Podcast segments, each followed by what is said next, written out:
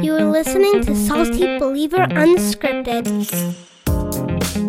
This is Salty Believer Unscripted. I'm Josiah Walker, I'm Brian Catherman. and today we're continuing our series through the landmines of systematic theology. And today we're going to be covering what is man or mankind and humans, and we're going to be t- covering the topic of sin. And I don't know if we should do these kind of together or Landmines, huh?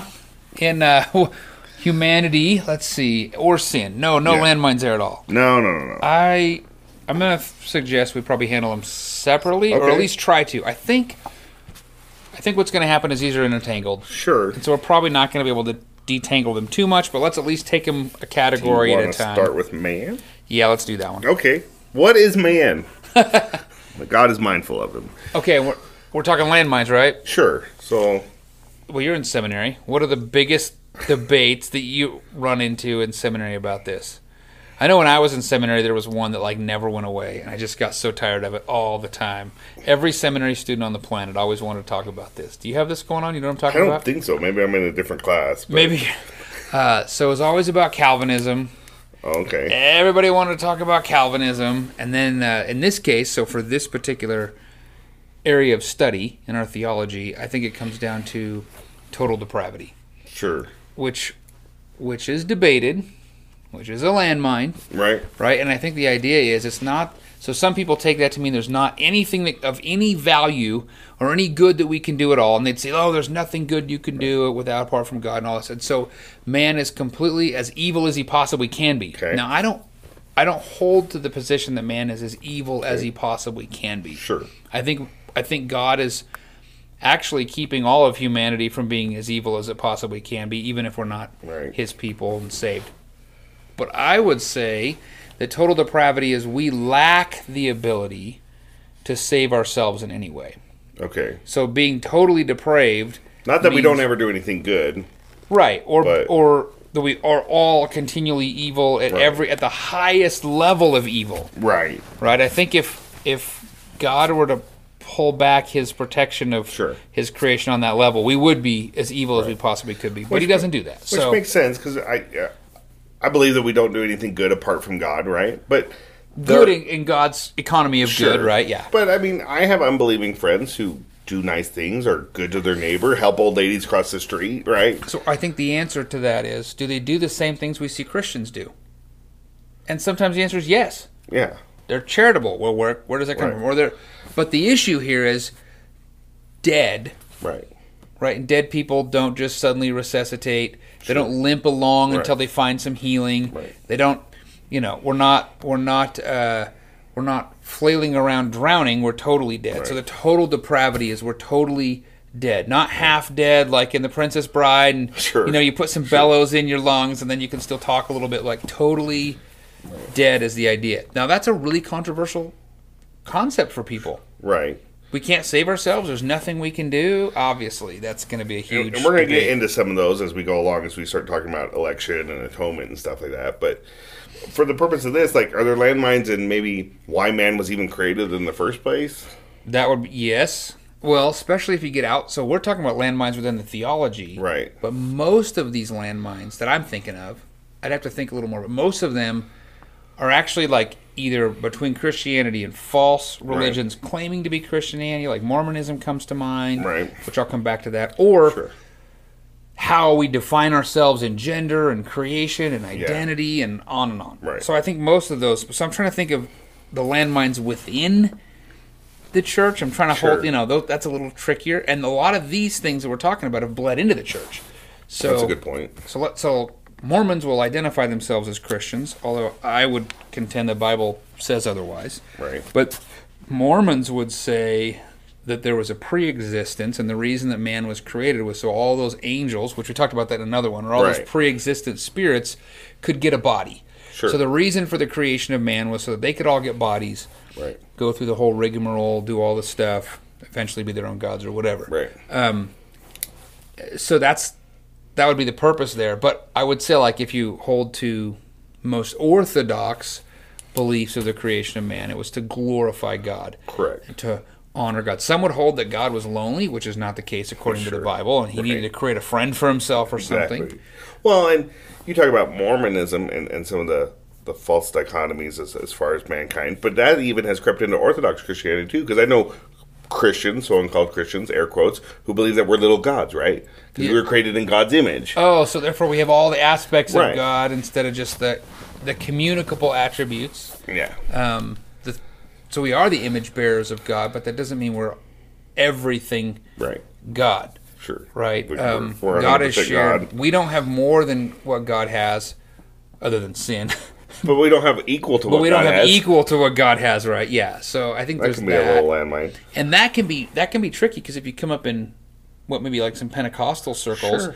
there's a lot more about God. Like like you were just talking about, well, we're little gods in some way.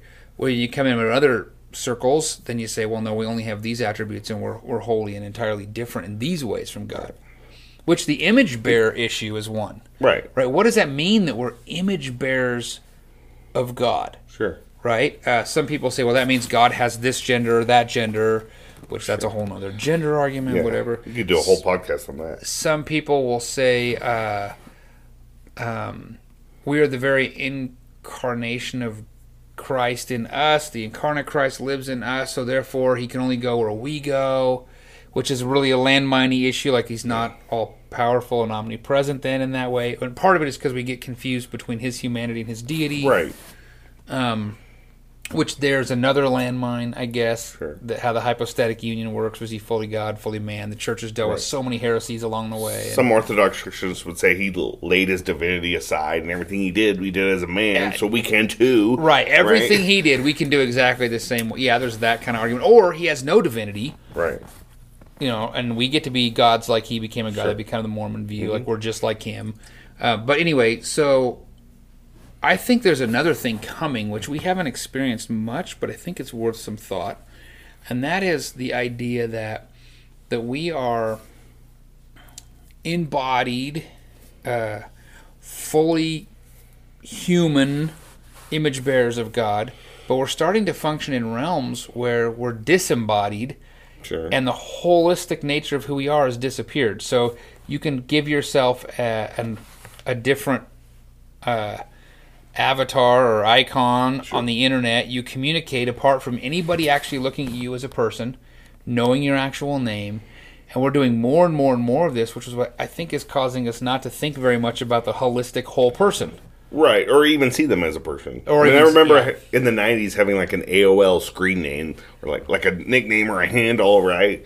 And I think now we just kind of hide behind those computers and that monitor screen, so we'll just maybe say things we wouldn't necessarily say face to face with someone. Right. We've dehumanized some of Yeah, that. So exactly. there's sort of that, and I wouldn't be surprised if we see that play out more and more Mm. as society goes on, as this VR world goes on, as as the tech continues to grow. I think the the fact that we've become disembodied people instead Yeah. of instead of people and made in God's image, I think Which- that would be a big that'll be that'll be an interesting potential for landmines in the church on how we do that. Yeah, no, that would be difficult, and it's hard too because, like you said, we are created in God's image, right? Uh, It's a it's a skewed image or a broken image because of sin. That is a right? landmine as well for some Sure. people. Is it Genesis 5 3 that we're made in Adam's image? Right. That was originally made in God's image that was Correct. tarnished? Or are we actually made in, in God's image and we don't have an original, we don't have sin carried with us, right? Which we're going to that in soteriology. Sure, but too. I mean, at that point, though,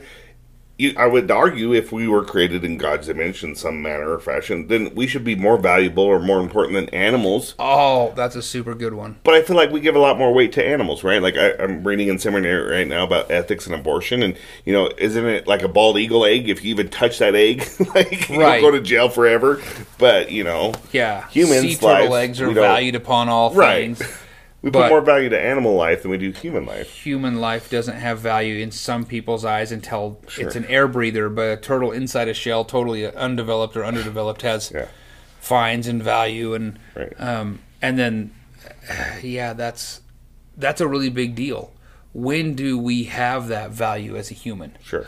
you know at that's a whole conception landmine in itself. somewhere along the way something goes from now we were just embryonic to now something is it a heartbeat you know when does When it life gets happen implanted, like- right Yeah. exactly well the really interesting thing is when does life happen when it has the potential to be life Right. But even that, you argue because at 24 weeks or whatever, you have the potential outside of the womb. But even then, you're hooked up to false equipment, you know, Well, artificial even a, e- equipment. even sperm and an egg have potential Sure. to be a human, or or is it the heartbeat? But yet something was happening before that. Here's what's interesting though: if we find living cells of any kind, or the evidence of of even one single cell organism in some way on Mars, we'll identify that as life on Mars. sure. But if you found one single living cell that wasn't of the exact same DNA of mom, right. but instead was of its own DNA with mom and dad, that's not life. Right. This is these are the debated challenging difficulties of what is man, what is life. And we Right. haven't even got into all the gender identification Sure. Yeah.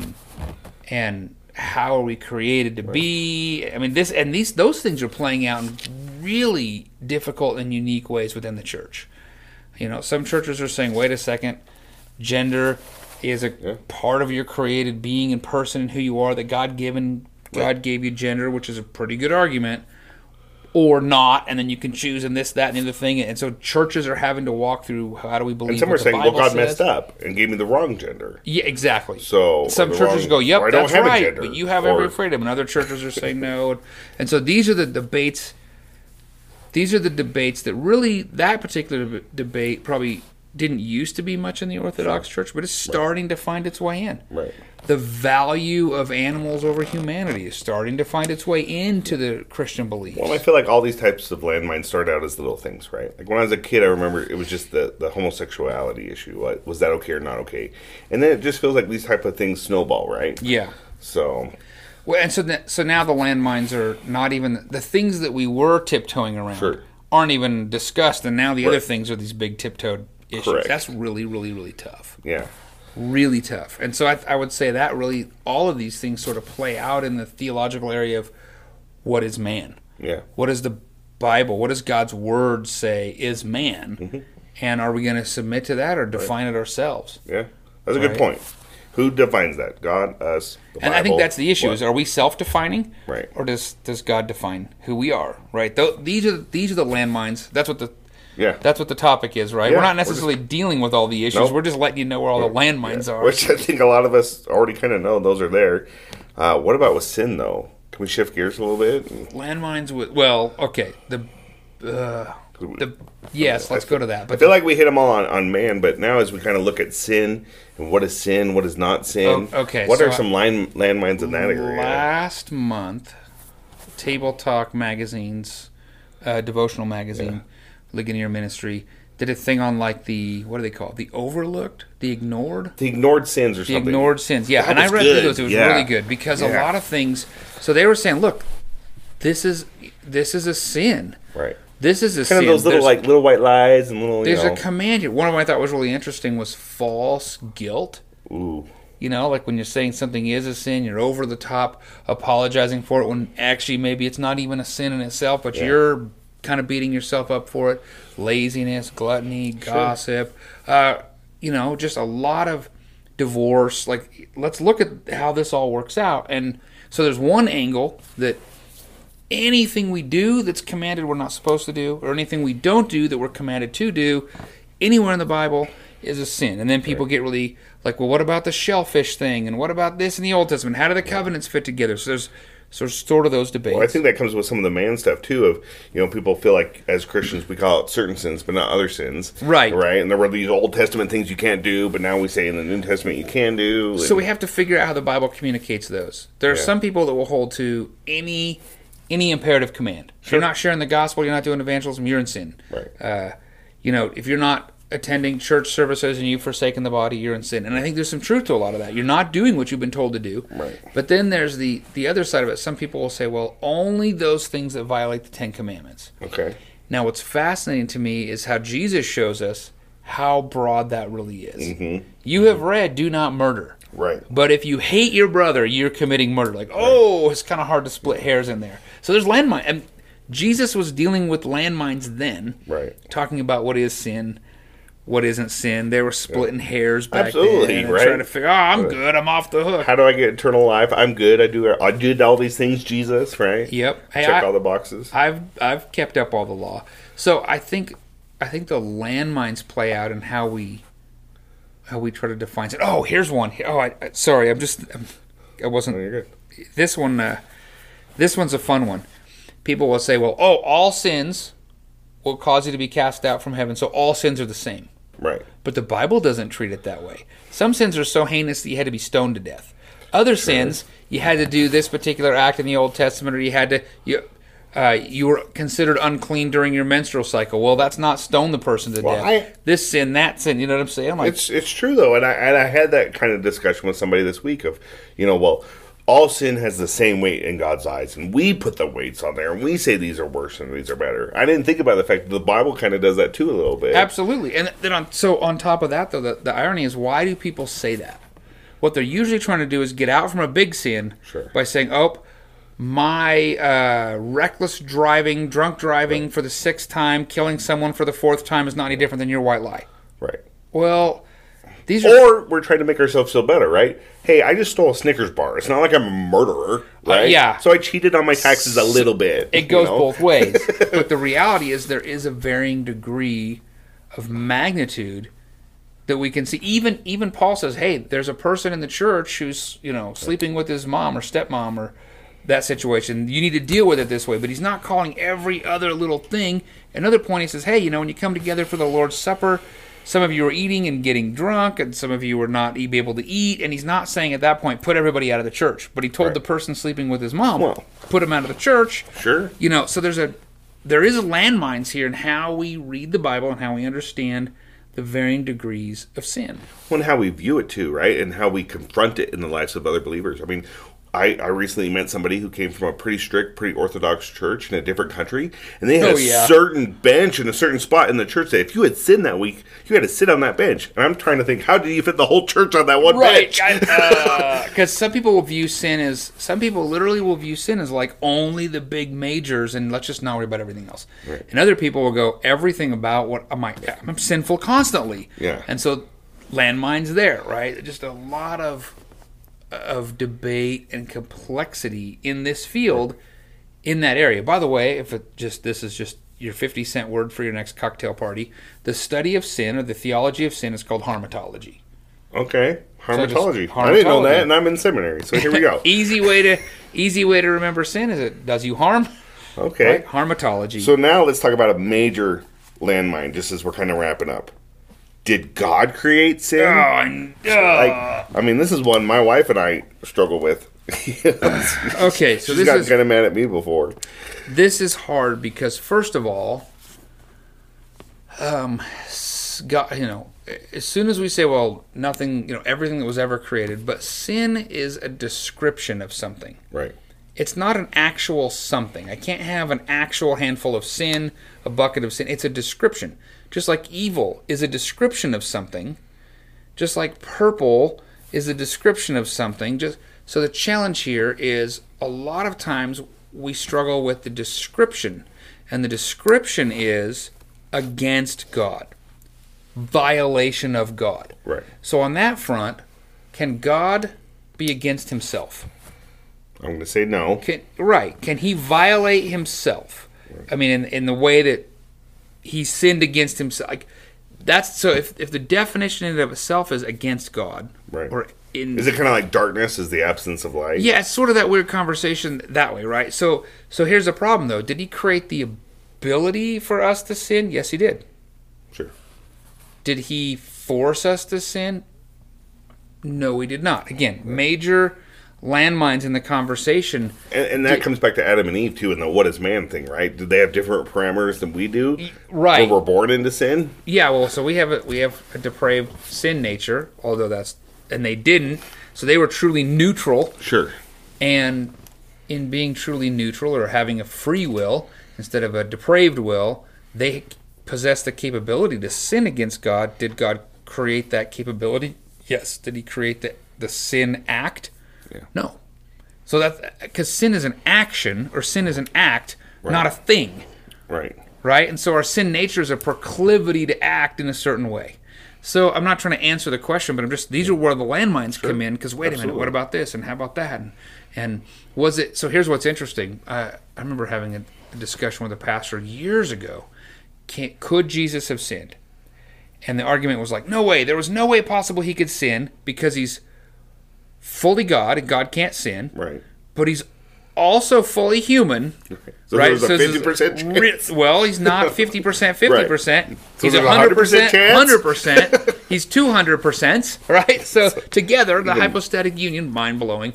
But so these these conversations are really really complex. Yeah. Could Jesus have actually been tempted in his humanity by Satan? I have to say yes, or Uh-huh. Absolutely. or the perfect life was pointless.